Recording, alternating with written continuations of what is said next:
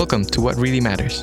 Here, we introduce you to different stories on the ground where social entrepreneurs are making an impact. From delivering renewable energy to creating locally driven job opportunities, we explore innovative enterprises off the beaten track, showing that there is no one size to tackling today's most pressing issues.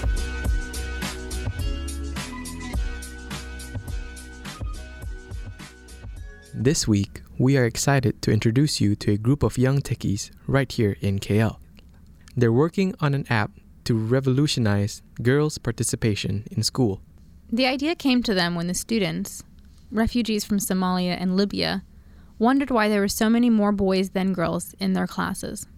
What they discovered was that there were more girls who wanted to come to school, but they were frequently held back by household duties, childcare, cooking, someone needing an escort to a clinic. So, they sought a practical solution. Provide a volunteer to stand in for that girl. This way, their family's needs are taken care of, as are the girls'.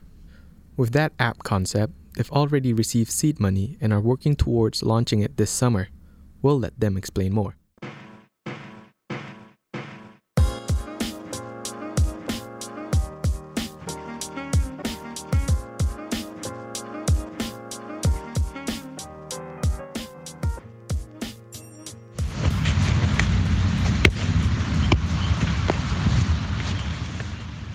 We're hanging out at a neighborhood park in K L, where a group of students are kicking around a football.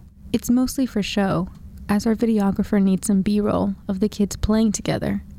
Normally, the boys play by themselves, and the girls, well, they've only begun playing recently. And when you wanted to play football here, did the boys help you, or did you have to convince them to let them play okay. you play football?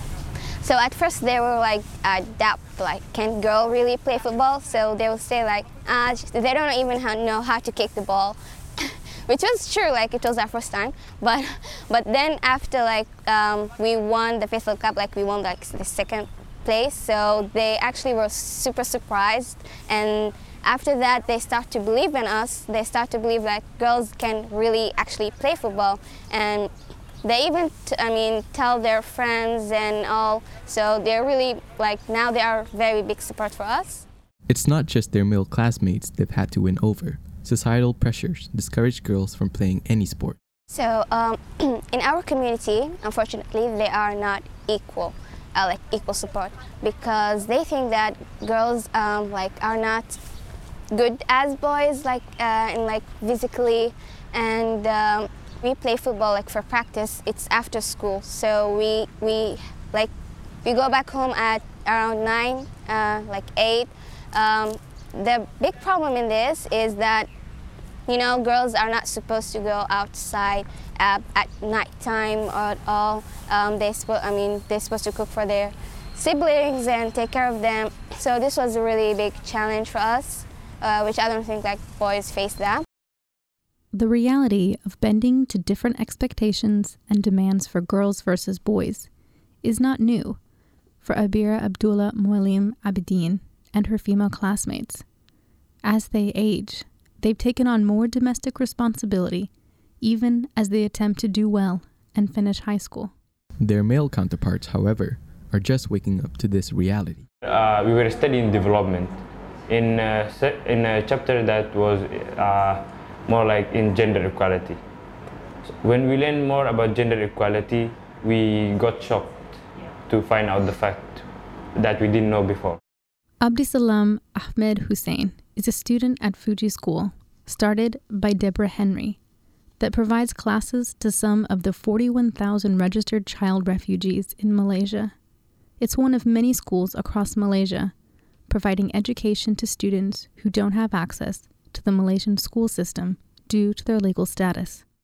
Abdi Salam, who goes by Salam, remembers there being just two girls in that class, compared with eight boys. He had always assumed the reason for this imbalance was because girls were lazier, less intelligent, or simply uninterested in pursuing education. As they read more about the opportunities that they as boys received compared with the girls, they wanted to find out more. So they approached the school's headmaster, Jessica Champion, to see about conducting their own research. Uh, at first, went out to map the community, and then next time we went out to ask questions to know more details why this was happening. And we have a lot of elders in our community which believe with that uh, they believe that girls shouldn't have the rights to to go to school or to not get educated because of their beliefs or what they believe. Uh, like we, like we have some some of our community members that are early, in early marriage, so that makes it difficult for them. They can come to school and take care of a family at the same time. From those conversations, the boys began seeking ways to support their female classmates, even starting up a group called Stand Up Project. It began with them championing for girls to also have an opportunity to play football, which led to the school providing food, clothing, and even renting a field. Next, they wanted to help girls attend and stay in school. There were plenty of initiatives to increase girls' participation, but the numbers were still slow to catch up. They realized it wasn't enough just to change people's perception of what opportunities girls should have. There was still the obstacle of families needing assistance in their homes. If the daughter went to school, who would take the sick relative to the hospital or cook food for all her younger siblings? So, the boys thought up an app which would offer up champions or volunteers. They would do any number of tasks, from buying groceries to cleaning, and it would be entirely free for the users. They invited the Somali, Yemeni, and Libyan refugee communities to weigh in again. Uh, actually, we we had a session with them where we invited them to our school and then asked them why the girls don't come to school, and they gave us the same responses, and we introduced them to this idea about the app. And they really liked it. They said, if you could do this, then we don't need our girls to stay at home. And were they okay with that idea? The idea of maybe having a stranger come into their home and help them? No. Well, actually, they, they, were, de- they were demanding whether they would have a boy or a girl. Like, they said, we can't have, like, If if I'm a lady, I don't want a boy to come to my house or do cleaning or cook for me or take me to hospital. She said uh, they said we feel uncomfortable. Other families said they were more comfortable with a guy showing up. Based upon this new round of discussions, the students decided that champions will arrive in pairs, one guy and one gal, young adults from the refugee communities, to ease worries about strangers entering families' homes. Not everyone was sold on the idea, but an encouraging percentage said they would consider using the app. We asked Bashir Mabruk what drove him to get involved. Because we believe that girls can do greater things, so we had to step up more and more, and we're looking for better chances for them. Those better chances for them translate into better chances for the community around the girls. By educating one girl, it builds her capacity to earn a better income and financially take care of not just herself, but also her family. That means increasing the odds of more people gaining better access to education, health care, and other necessities. The champion model also seeks to recognize the domestic work that goes underappreciated, both in and outside of refugee communities. By bringing young men into the homes to do traditional women's work, it also trains them to hopefully become more active in their own households. As for the team, which has expanded to include girls, it also serves as a way to capacity build the members. Each one takes turn leading or thinking about finances, development, and other components of the app project. Fatima Abdirahim Abubakar explains why she got involved. We are involved in this project to help the girls to access to school and help the community to see the good side of letting girls do what they want and participate in sports. And being a social entrepreneur means that we take the risk and the effort in cre- to create positive change in the community through this project. They say their initial hope is that about two hundred fifty refugee families will use the app. In return for their service, the champions, who will go through rigorous training, will be rated and awarded points. For example, if uh, like everyone like start to use, I mean, I mean the champions themselves, if they uh, they will get more points, like um, so that the parents also like know, and they're just like, oh, this person has like a lot of points, so it's trusted, and let's call that person. The student entrepreneurs are hoping businesses will partner with them to provide discounts on transportation, food, and other popular items. Champions will also be able to cash their points in at a local youth-led hub with four to five rooms, lockers, and plenty of big windows. It'll offer classes, entertainment, a cafe, and a place to gather before being tapped to volunteer. Initial funding is being made possible through the Open IDEO Challenge and a half a million dollar grant known as the D F A T Innovation Exchange.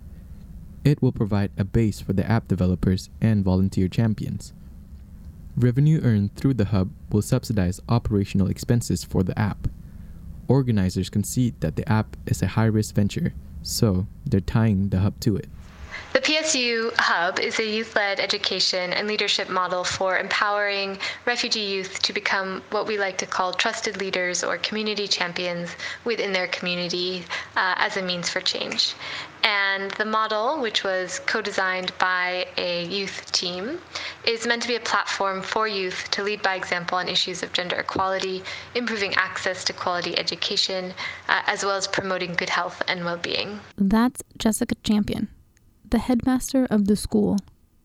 While the students are still the visionaries behind the app idea, Jessica acts as a hands-on mentor. The targeted launch date is this fall, but there is still a lot to do. While a space has been identified and leased, it still needs to be furnished. Suppliers and corporate sponsors still need to be contacted, champions need to be recruited and trained, and the app itself needs to be developed and marketed. In the meantime, the grant money covers stand-up until March of two thousand nineteen. During that time, organizers hope to figure out a more sustainable business model, including finding grants to scale up. Ideally, they like to see this app used in other refugee communities, in urban areas and camps, to bring about a larger sense of responsibility to tackling gender equality. We want, we want people to use it globally. But now we're just working on the community. So if it works here, it will work somewhere else for sure, hopefully.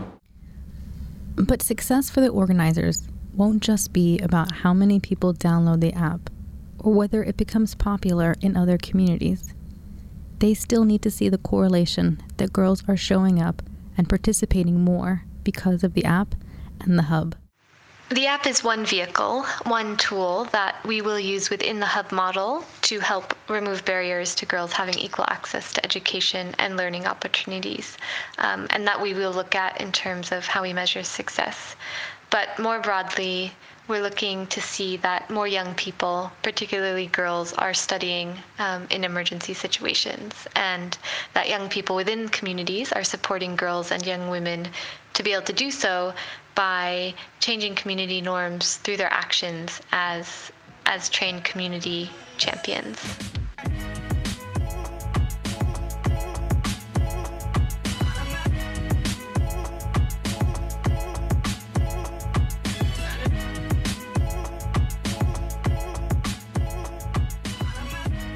You just heard from the very talented students at Fugee School here in K L. These entrepreneurs demonstrate that it's never too early to start thinking about innovative ways to solve problems, and that the best ideas often originate from within any given community.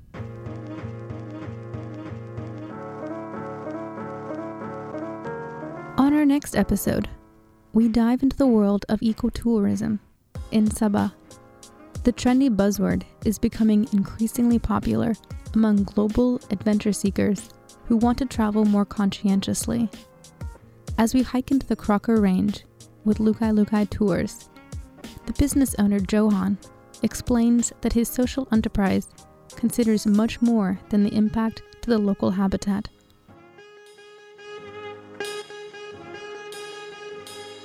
The What Really Matters podcast is a collaboration between E F M of Global Entrepreneurship Movement and Energy Action Partners. It's produced by Teresa Krug, Adam Hamsani, and Jin Liu. Our theme song is by Joaquin Karud. Our sound engineers are Mohamed Ayman and Arif Liu. Find us on E F M Live. For more information, you can email us at tkrug at enactpartners dot org.